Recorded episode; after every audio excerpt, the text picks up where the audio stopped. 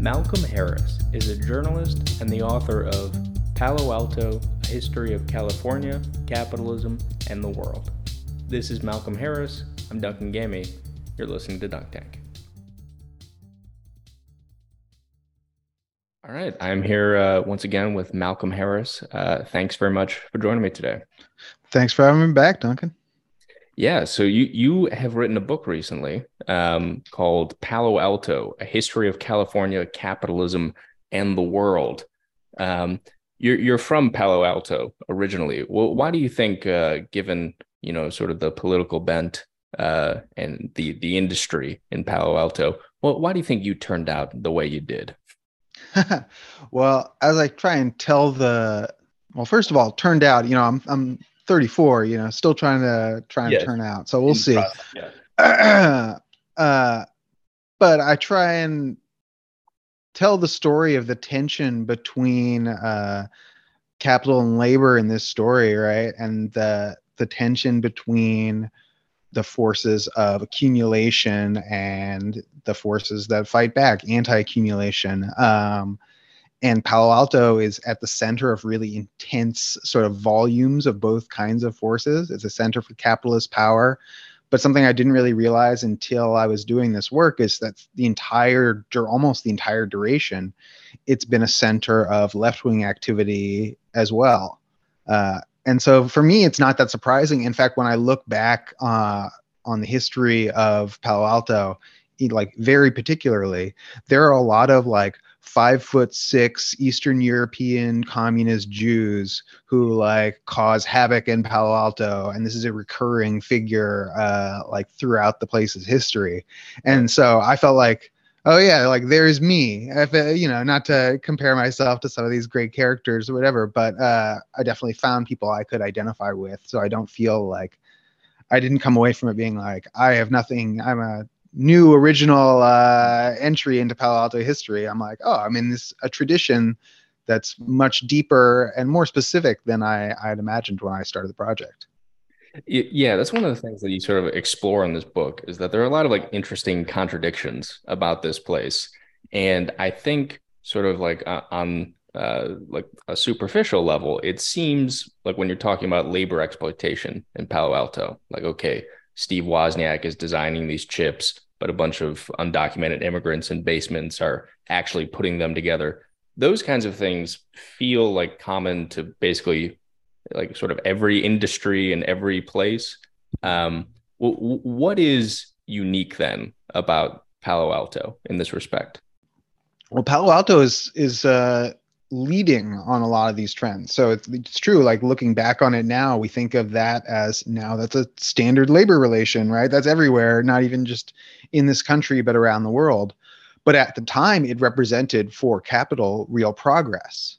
And so Xerox invests $100,000 at the time in Apple. And not only that $100,000, but it, as part of that investment, shares access to Xerox PARC technology with Apple and that technology really becomes the basis for the personal computer that apple builds and the personal computer era is this technology transfer from xerox which is this old industrial research company uh, to apple which is the a new california tech company. You know xerox is from rochester uh, rochester new york.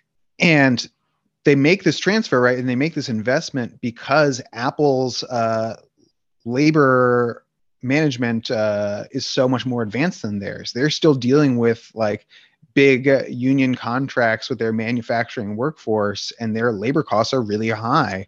And it wasn't going to work to produce something for the consumer market, which is where the personal consumer personal computer was going. So if you're making like you know very very expensive big mainframe computers that you're selling to large institutions you can afford to support uh, you know high priced manufacturing union workers. You can afford to uh, support maintenance technicians and salesmen. And there's like all this a huge amount of overhead and a huge amount of labor overhead to that production model.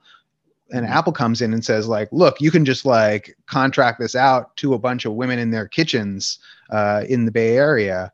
Like this is the future of manufacturing right and so that's what that's what uh, Xerox is investing in with Apple. And I was surprised how often throughout this history Palo Alto and the industry is playing that kind of role all the way back to the beginning, just constantly this real leadership role for global capital, uh, not just national capital, but global capital.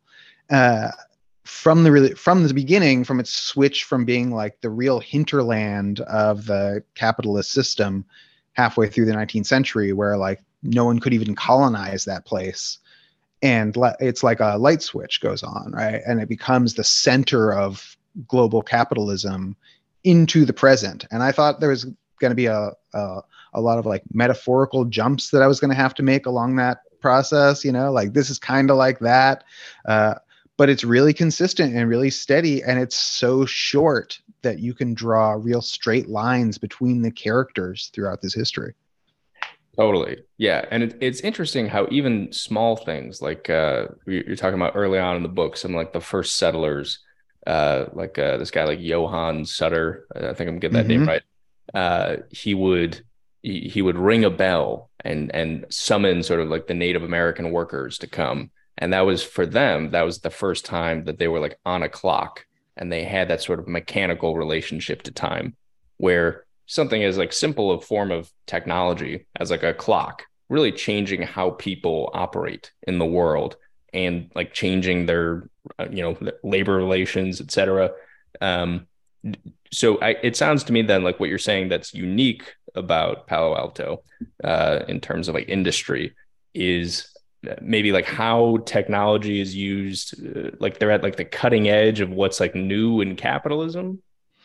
Yeah well and it becomes it's this place and i start the the book with an epigraph from karl marx where he talks about again at the begin middle of the 19th century talking about i need to learn about california because capitalism has never happened so fast anywhere in the world as it's happening now in california and that was totally true. It happened because it had uh, a relatively blank slate in terms of class society built up in this place. Like there's some, there was some, uh, you know, Spanish feudalism on the coast, but it was very coastal uh, colonial presence. It was very weak. Uh, they lose control to revolutionary Mexico, which again, like very weak control at the far northern end of the Mexican nation. And the like predominant labor relation was 150,000 indigenous people in California, uh, you know, mostly still living off the land for most of the time, even when they were brought into the sort of feudal mission uh, labor relations under some circumstances for parts of the year. Uh, they still had a, uh, an indigenous relation to the land and its productivity when capitalists anglo-american capitalists come in that changes again like a light switch. Like they bulldoze the whole thing effectively and put in not just like market society but finance capital from the beginning. So if you're a, like a militia guy in the 1860s hunting indigenous people off the land so that you can get your piece of land from the government you're not thinking like oh i'm going to build a cabin there i'm going to raise my family on this like piece of california. You're thinking i'm going to lease the timber concession to the timber company and i'm going to like get some passive income off my share of california because uh, from the beginning it was about speculation in this the future value of the natural resources and the real estate value of the land. And so you see like again mid 19th century talking about hey you guys should really buy some land here in the south bay because most people on the east coast haven't even heard of this place. And as soon as they hear about it you're going to get three four times as much money as you got like real quick and so yeah. it wasn't about like building this place forever and how you were going to settle there and build a future for your family. It was a, like get rich quick scheme based on financial speculation. Even for the guys who were building the railroad, like they didn't even want to build the railroad. They got stuck building the railroad because no one else would like buy it from them. And they were like ready to bail out every step of the way. They're like, oh, we could just convert it to a toll road and just uh, sell that. Or, you know, like the, every time people are trying to to cash out. And there are a few exceptions, uh, like the the Bank of Italy, which becomes the Bank of America, is really invested in the long time growth, long term growth of the state. um, as are parts of Stanford University. But in terms of like the individual capitalists, they're like constantly trying to cash out from the beginning. Like the kind of capitalism that uh, emerges in California, really from the beginning of this Anglo American period, is super advanced. Yeah. Well, why, like, when you talk about like you thinking that you may have to like make metaphorical leaps and stuff like that and not having to, things like the gold rush seem you can draw like a straight line between that and like crypto bubbles.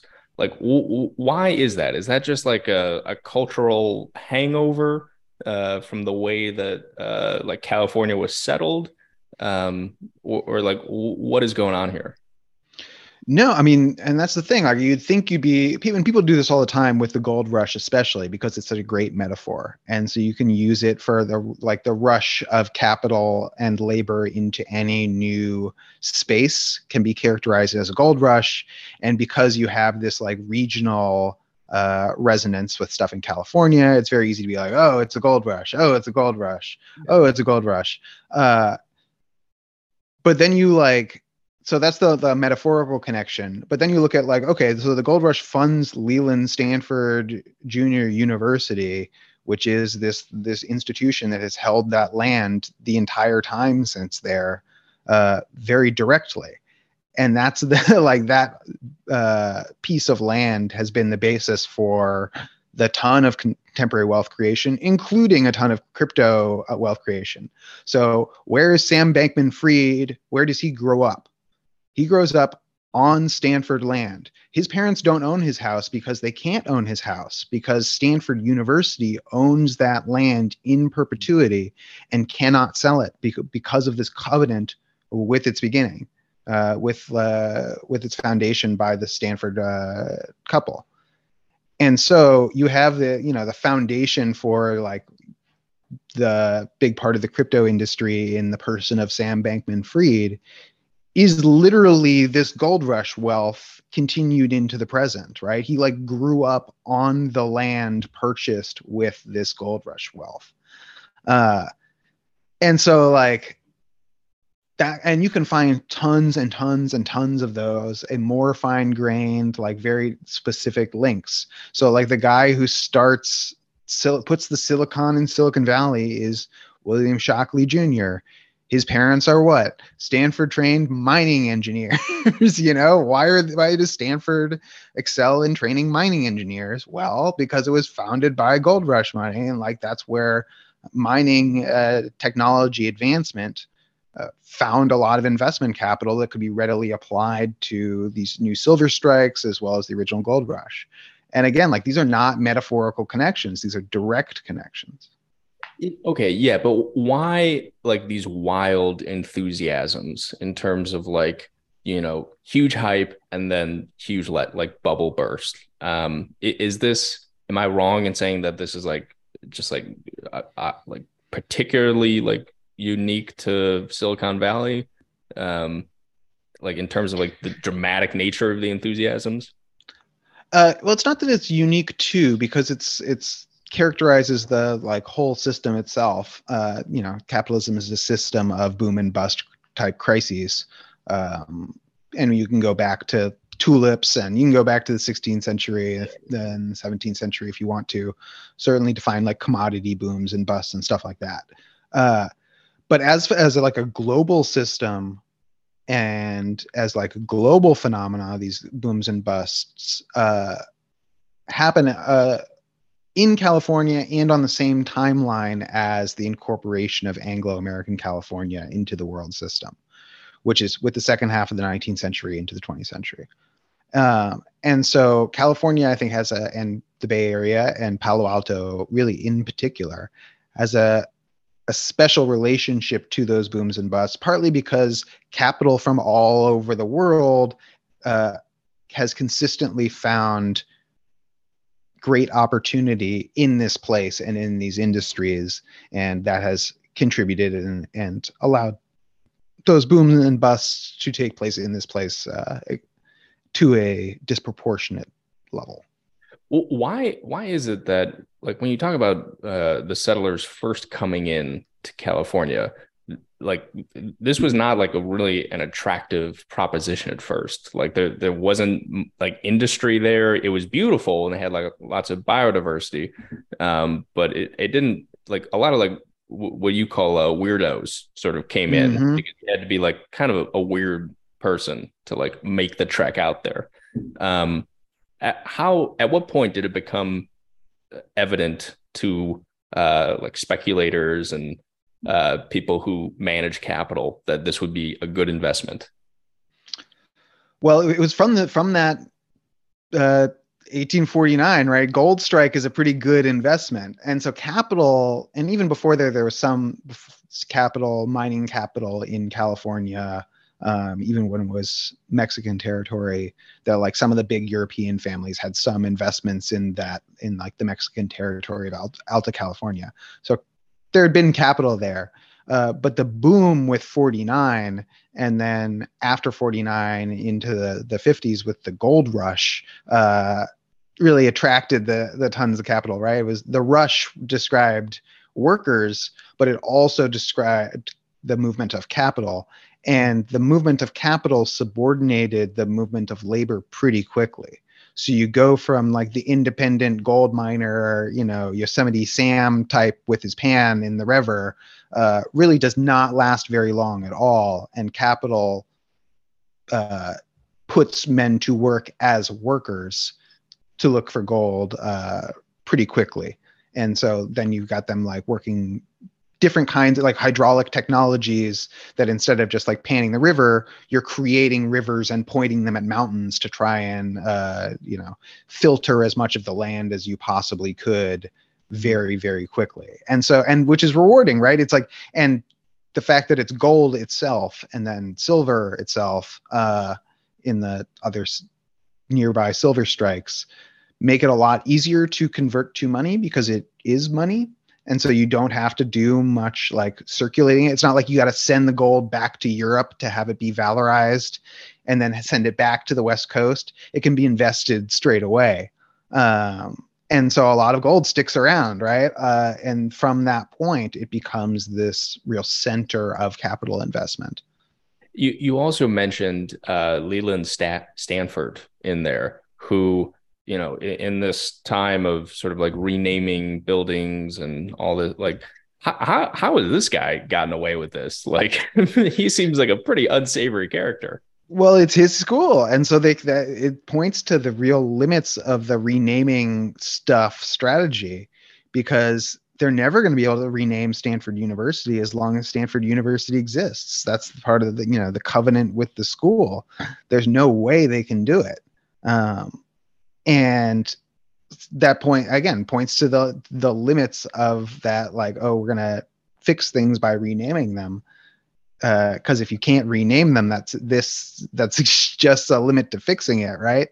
Um so the like he won right? That's how it's able to stick around. Like he and jane stanford like successfully endowed this school and secured the like unique tax status for it at the time, such that it would continue to grow and accumulate.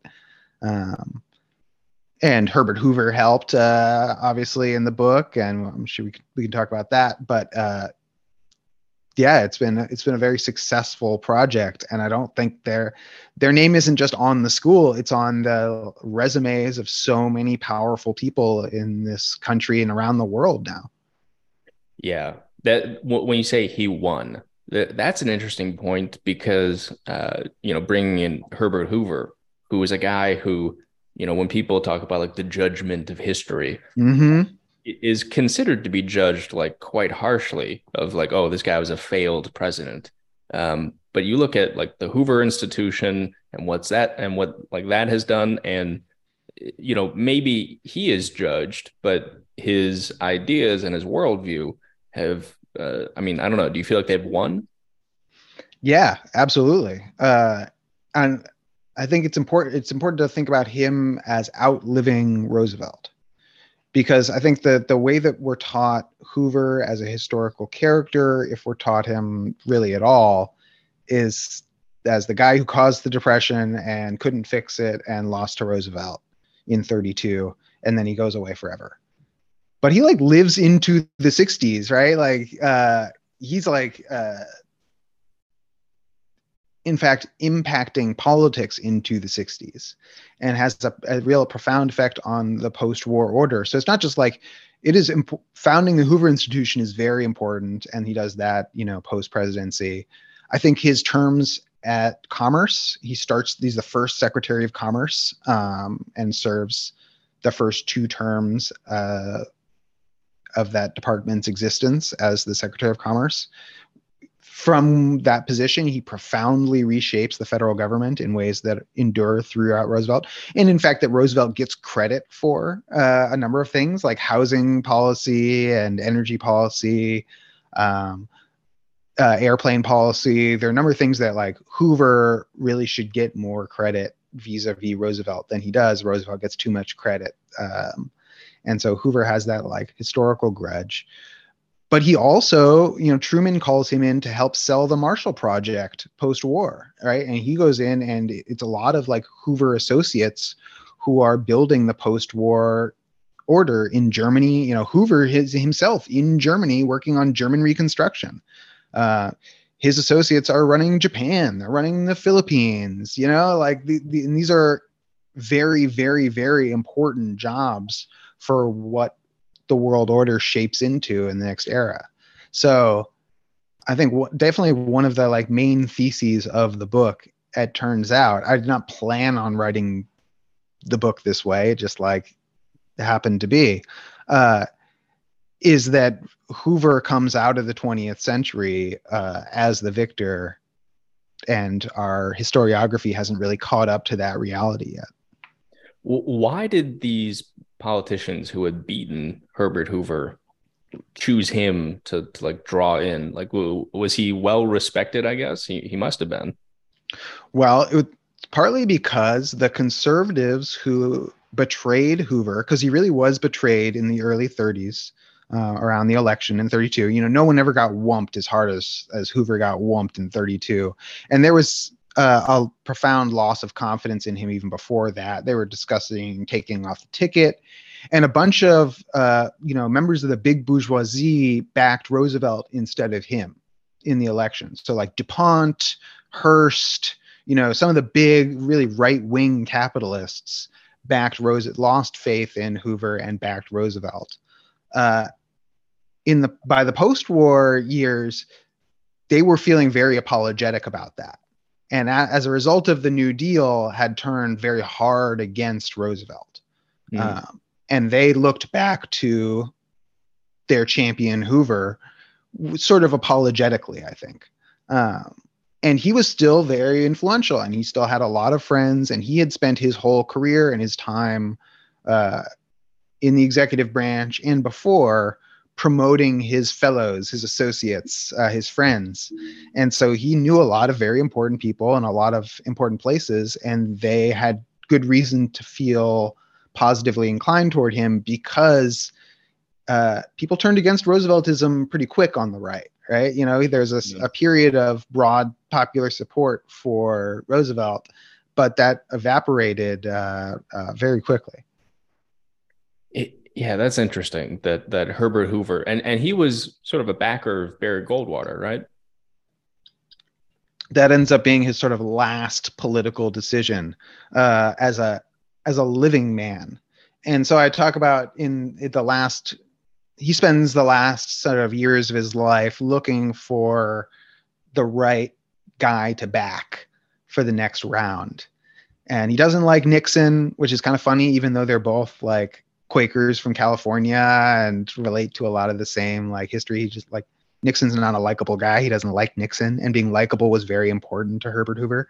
Um, and he, he backs MacArthur. MacArthur doesn't win. Um, you know, he's he's unsuccessful. He doesn't like Eisenhower. Eisenhower's too moderate. Um, ends up backing Goldwater. Goldwater doesn't win. He dies. Uh, but it's really Reagan who is the guy that Hoover had been looking for or looking to create. Mm. And it's the Hoover institution more than any other like proper noun, other than maybe like Nancy Reagan, who creates Ronald Reagan and even that like who is Ronald Reagan. Like Ronald Reagan isn't Ronald Reagan. Ronald Reagan is like the flesh suit who played Ronald Reagan, you know? Like the actual Ronald Reagan was a committee of 30 people in an office somewhere. And that the place where that office was before they joined the, the White House was Palo Alto.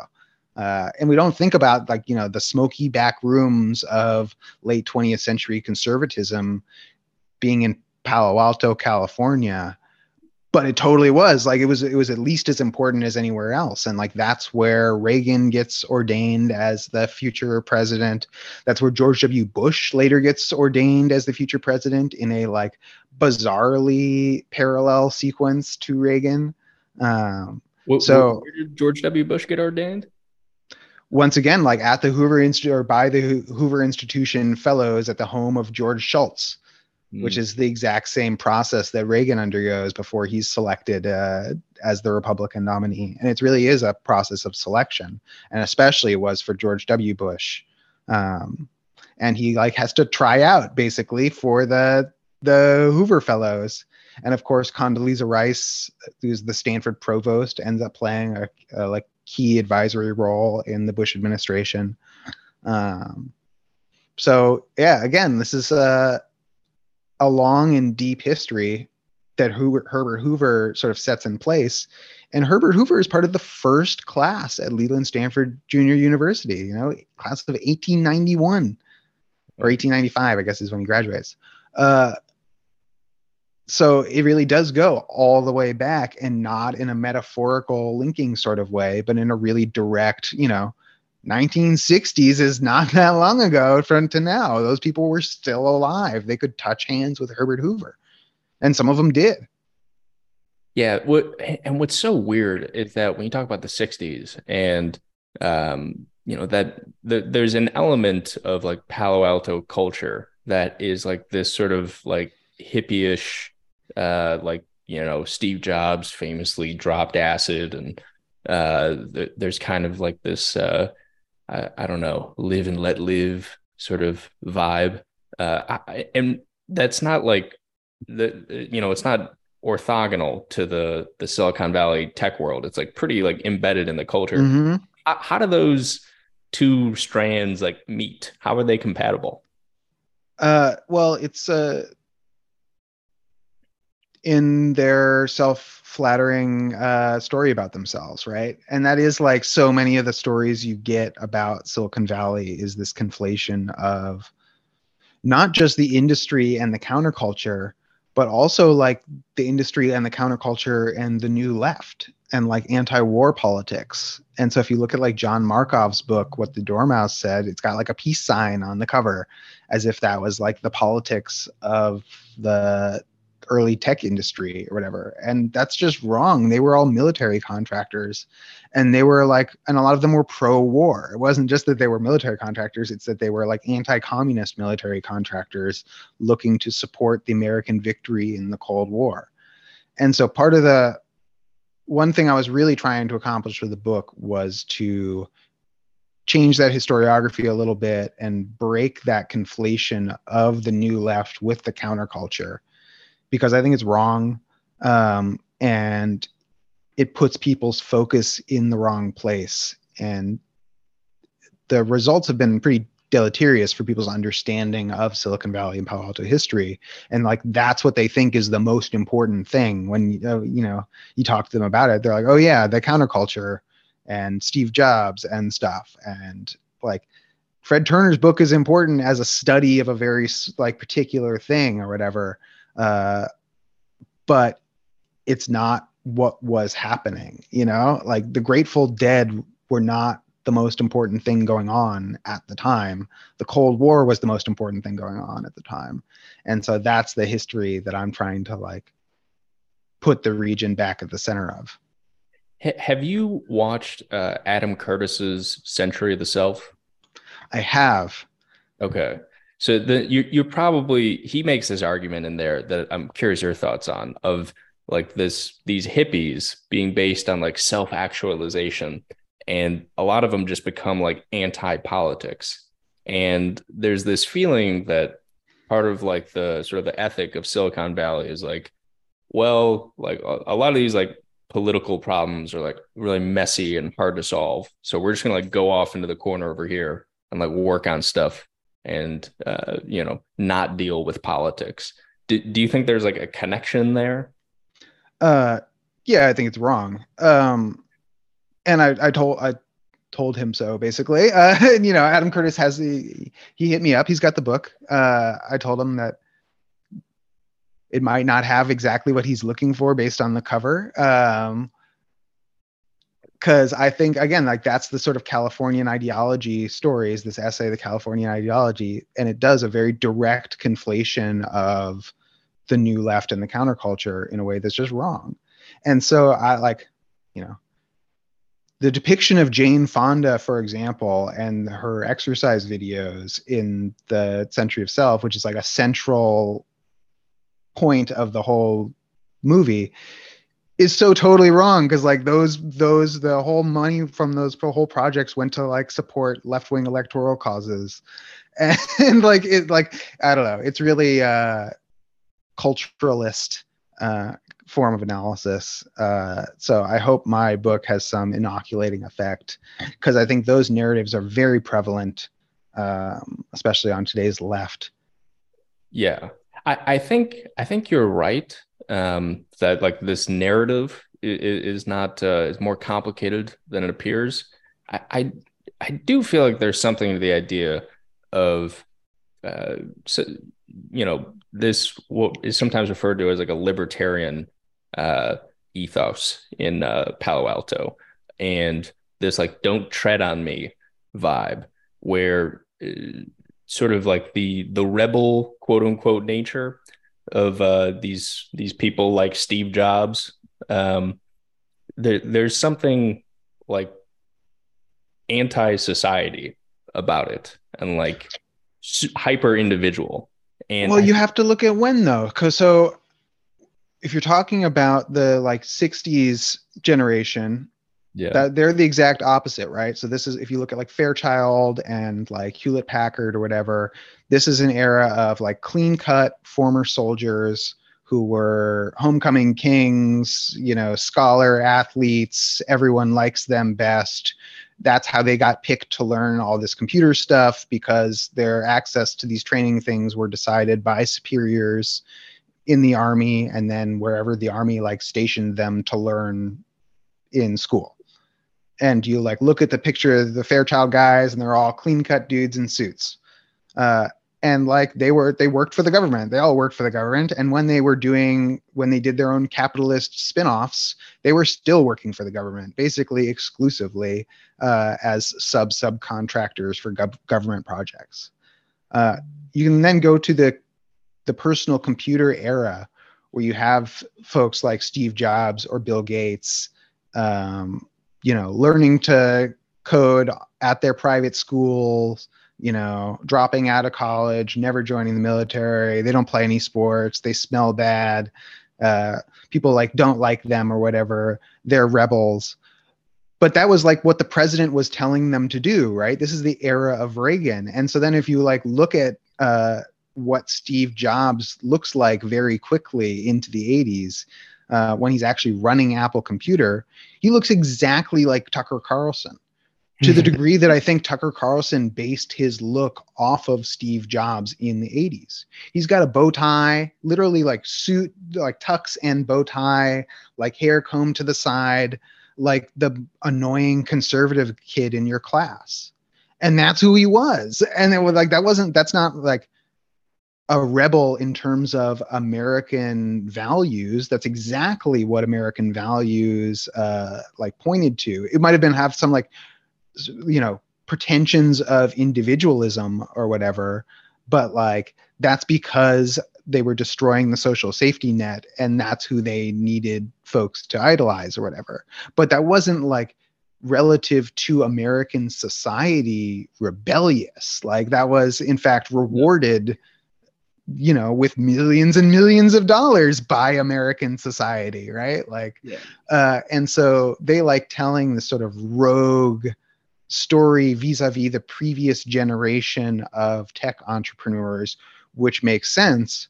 But that's because American capital and American society and the American project needed something different from their entrepreneurs, right? Like the strategy of America changes between like being a sort of Rooseveltian uh, lead the world through the expansion of production and increased uh, living standards for everyone to the Reagan era where they say, ah, fuck it, we're going to have to kill a bunch of people.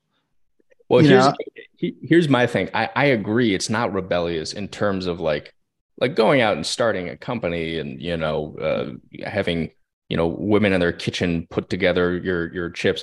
Yeah, that that isn't rebellious. I I mean it more in the sense that like the Confederate flag was called the rebel flag, and like the Columbine kid, one of them, his his nickname, his self-imposed nickname was uh Reb, short for rebel, mm. and I mm. feel like th- this when I talk about um, rebel, I mean rebel against not the values of your society, but almost like the idea of society and mm-hmm. making people more like atomized. Like what your relationship with your phone is you are one person looking at your phone as opposed to like, you know, we've destroyed theaters and that's an audience of people gathering in one place watching, you know, a shared experience.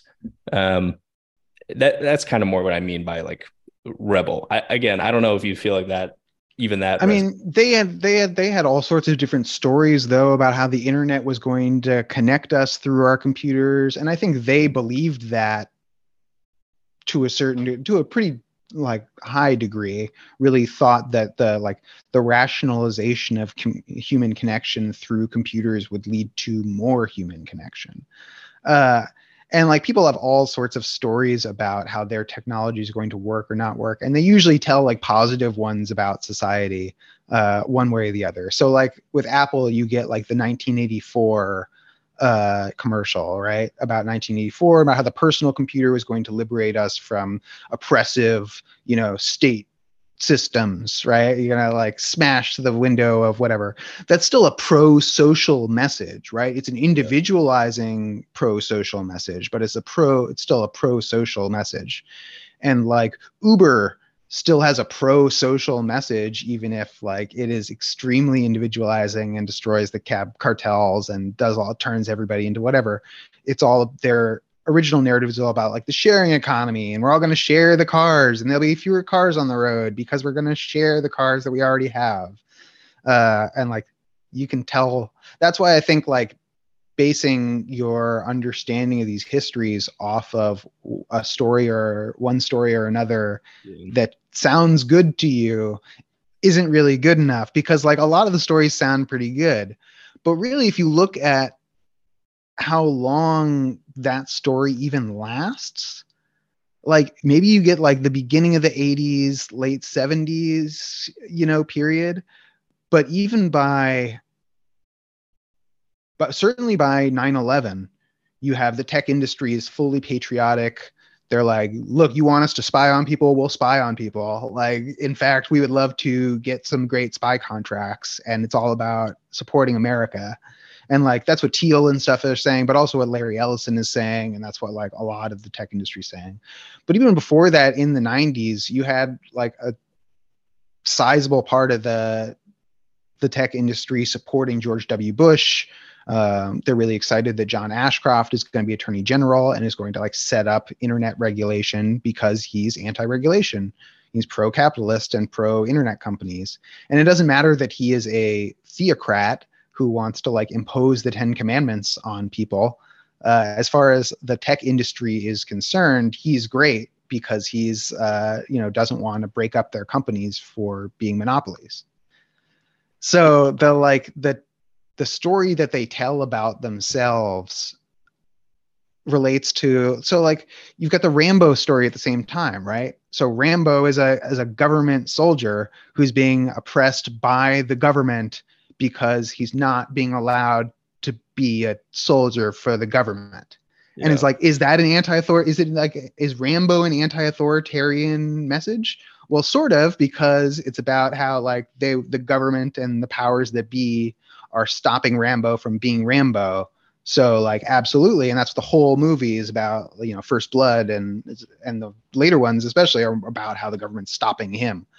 But at the same time, like, what does being Rambo mean? It means just winning the Cold War, straight up. like that's what it's always meant, um, and that's what it's meant for Palo Alto too. So I think we need to understand those stories not in terms of the like cultural style that they advance for us. You know, Dirty Harry, same thing. I'm the the cops won't let me be a cop. I'm the cop who's being oppressed by the cops because they won't let me cop. What does being a cop mean? Well, shooting the bad guys in the face, right? Like, okay, like uh, making sure no one can violate societal rules, and if they do, I, the agent of authority, murder them. Like that's you know right? that's not like anti-authoritarian. It's authoritarian. It's the authorities. Um, so we need to like press on those those stories a little bit and get to the actual substance of the historical project that they're engaged in rather than the sort of like dream level effective psychological positioning about like do you feel like an underdog or not yeah yeah yeah what what did what did Adam Curtis say uh, when you told him that? By the way, just curious. Oh, he was just like, "Oh, the book sounds cool. Have your publicist? Can you have your publicist send me a copy?" And I was like, "Yeah, sure, man. Uh, not sure it's gonna have exactly what you think it might be, but hope you enjoy." And yeah. I do. I hope he enjoys. Yeah, he's an interesting dude. Um, one of the things that I wanted to uh, to ask you about is I, have heard you uh, say in some some interviews that uh, this this rise of AI you're you're skeptical of it in terms of its uh, economic utility. Uh, is that like an accurate uh, characterization of your feeling? Yes. Okay. I, I like I don't know what they're going to use it for. Hmm. I, I, I feel like I've I've used it for like coding and stuff like that. It's been like like a productivity boost. Um and I'm like one small unit, but across a lot of people, that that, that might be some economic advancement or, or I guess it's like you don't have to what you don't have to like go to Stack Overflow and find the code to copy and instead it just like finds it for you like I don't know like yeah kind of um yeah, it's, it, it's like a way better Stack Overflow. Yeah. Um, right, but it's like that's not that like the the productivity advantages of that. And again, like then you also have to check it, right? And then it's like an extra step of so it's like, yeah, I could see for coders, uh, maybe that's a little bit of increased efficiency, but again, like that's in a, a a world where you can just like take stuff and copy it uh, and it works for your function too and that's not a like intellectual property violation for the most part. Um doesn't work that way with writing uh which is mostly yeah. what they're talking about is language. So like and again and again like what's the point of automating bullshit jobs? This is the part I don't get. It's like people are like, oh yeah, it's really great for like sending emails and answering emails. And it's like, okay, great. So you just like have this machine talk to itself if your job has no nexus to productivity. But like it can't make anything new. It, it can't. And so like the if you're automating jobs that don't do anything anyway, uh, where is the productivity boost going to come from? Yeah, I mean, the thing is, I think, I think, uh, I don't know if you read that uh, David Graeber book, "Bullshit Jobs," but like sure. on my shelf somewhere over there. Nice, there, that one. Yeah, G- fantastic book. Um, because I, I, I have at, at various points in my life had what I felt like are bullshit jobs. Um, and I think there are just a lot of jobs like that, like a lot, and that if if they can automate that away, then I don't know, maybe maybe like that'll that could be like millions of jobs. But but but that doesn't mean that it adds anything to productivity. So that'll you know if you're if you're a company, you can say like, oh, we're going to use this technology to reduce our labor costs. Yeah. Um. So right, it's a it's a good way. It like could possibly be a way of attacking the wage. Yes. But again, that, so that may, it might add to efficiency but that doesn't like that it still has no nexus to production right? Like we're not we're not expanding uh, what we're doing as a result of that. And especially if these jobs themselves are not productive if they're bullshit jobs then it's not like you can look at this and say like wow bullshit jobs are so cheap now i should get i should hire for more of them uh, because it's bullshit. Like you don't have any more bullshit that you need to do because it's cheaper uh, so like maybe there'll be like more seo pages but like there's a declining utility to those like i just don't it's not clear to me when i see something like oh, Coca Cola is going to team up with OpenAI, which is some like head on headline that I saw. Yeah. And I read that, I'm just like, to do like to do what? Like, and it sounds like the crypto or blockchain stuff, um, and it's being used very similarly, I think, which is to signal to the market that you're like have some plan to grow or innovate around your company yeah. without having to like explain what the fuck that actually is. Because like how is openai going to help coke sell more coke? Like coke doesn't have a problem selling coke and it's not going to like reformulate it with ai like the the problem with these com- with the company coca-cola is that they don't have any problems right? Like what they don't no problems means you don't have somewhere good to invest more capital to solve those problems so that you can then grow more. And if you don't don't have problems then you don't have problems to solve. So then you need to issue like false solutions like oh we're going to use ai to solve our problems. Like what problems unclear like maybe some labor costs or something like maybe we'll automate some jobs. What jobs? Unclear. To what end? Not sure. Like it's not going to end up making more soda. Yeah. Yeah it w- what's interesting is like how how fast the hype on AI has happened. Where like obviously this has been going on, research into it has been going on for like decades.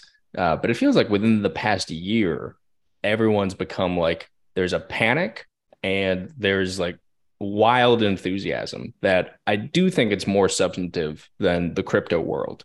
But I think you're right that a lot of like even during the dot com bubble, companies like valuations would balloon if you just added the word dot com to like mm-hmm. company name. Um, th- this and this kind of gets back to what we were talking about about like the hype cycles. Like, is this is this common across other industries? I mean, it, it doesn't like I, I don't know. It doesn't feel like uh, agriculture has these same like wild enthusiasms about like you know new factory farming methods. Like well, no. Well and and when they do it's led by silicon valley right? And so you yeah. like if you want to invest in vertical farming or whatever invest in silicon valley. You want to farm stuff without the sun? We've got a great new plan. Uh turns out not a great plan but very silicon valley plan right? Doesn't mean you can't absorb a ton of capital. Uh yeah I think it, you're right that it is maybe slightly more substantial than crypto but it is like I think substantially the same issue. And so then you got to look at like what purpose does this really serve for capital? What problem is this solving? And the fact that you can generate these speculative bubbles is really important because again, like you need somewhere and somewhere to put that money. Coca-Cola once again doesn't have problems. And not having problems as a capitalist firm is a really scary place to be. That's a really big problem because then you can't enhance your growth numbers, right? It's all downhill from there. Uh, it's only when you can solve your big problems that you have new opportunities for big spurts of growth. Um, and so you have these like things that seem like all purpose solutions, and that's why they like scale really fast. Hmm. Um, mm whether that's the dot coms, right? The internet, which and people can make the same and have and continue to make the same argument about uh, the internet. Paul Krugman famously, and people like give him a bunch of shit for it, saying that like you still can't find it in the productivity uh, statistics. Like you still can't find where the internet has made thing people more productive. Um, and that it has like helped the economy. Obviously, we do a lot of things economically related to the internet, but that doesn't mean that it actually has played some important role relative to production. And so I think you see the same thing, maybe more dramatized with some of this other stuff. Do you think that the changing like interest rate environment is going to affect these boom and bust cycles? No, I think that the the common thinking on that is kind of backwards. Um, it's that like in a in a tight interest rate environment, um, people have been telling themselves that like, oh, that means that you like are more likely to invest in bad businesses because you know like other ones can't give you as high a interest rate. Uh, but there's no reason it shouldn't be the opposite. You know, uh, like the, the way people are telling these stories doesn't quite make sense. And if you look at the the history of these bubbles in Silicon Valley relative to the interest rate, uh, doesn't really have any correlation, right? It's not like the dot com era needed low interest rates um, to blow themselves up. Uh, and so I think that's like looking for a clean causal answer when what we've seen is as these interest rates have come down, tons and tons of capital pile into increasingly speculative Silicon Valley bullshit. So OpenAI and all of these AI companies are uh, perfect examples of the kind of projects that you would say, oh no no, we can't do that anymore.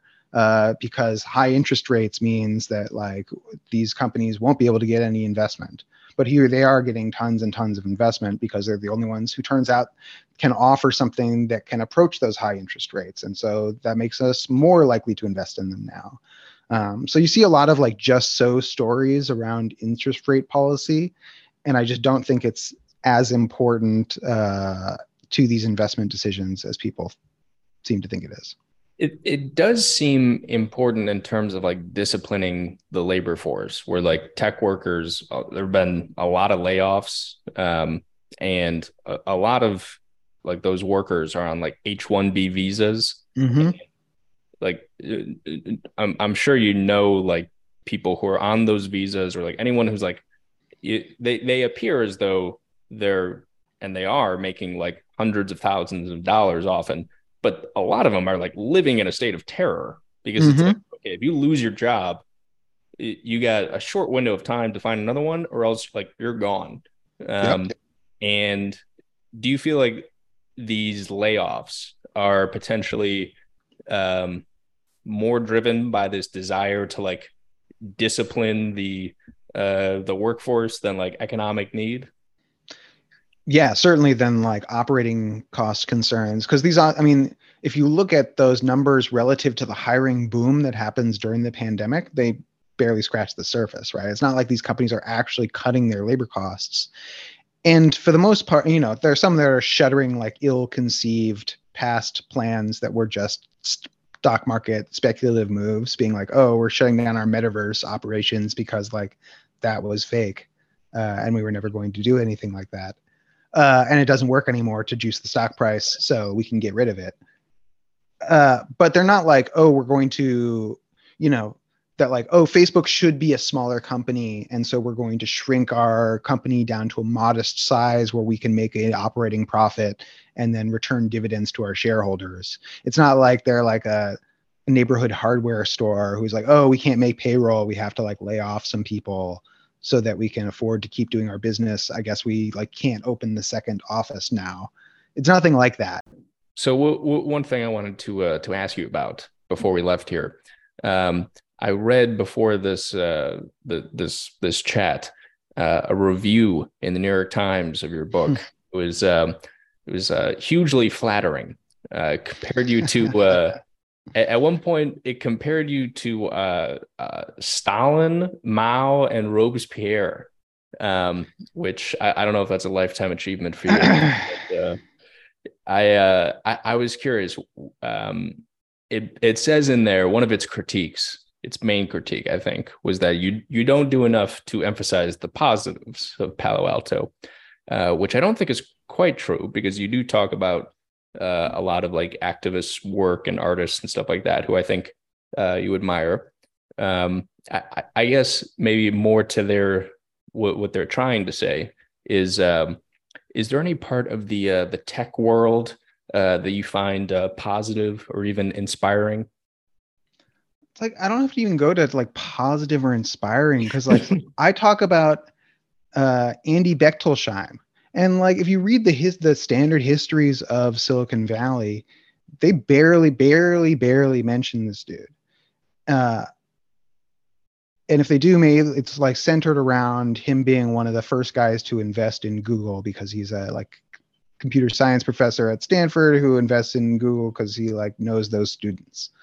Um, he's like a key inventor in this whole history. He's the one who's like duping of the Alto board at Stanford basically like creates the entire internetworking era.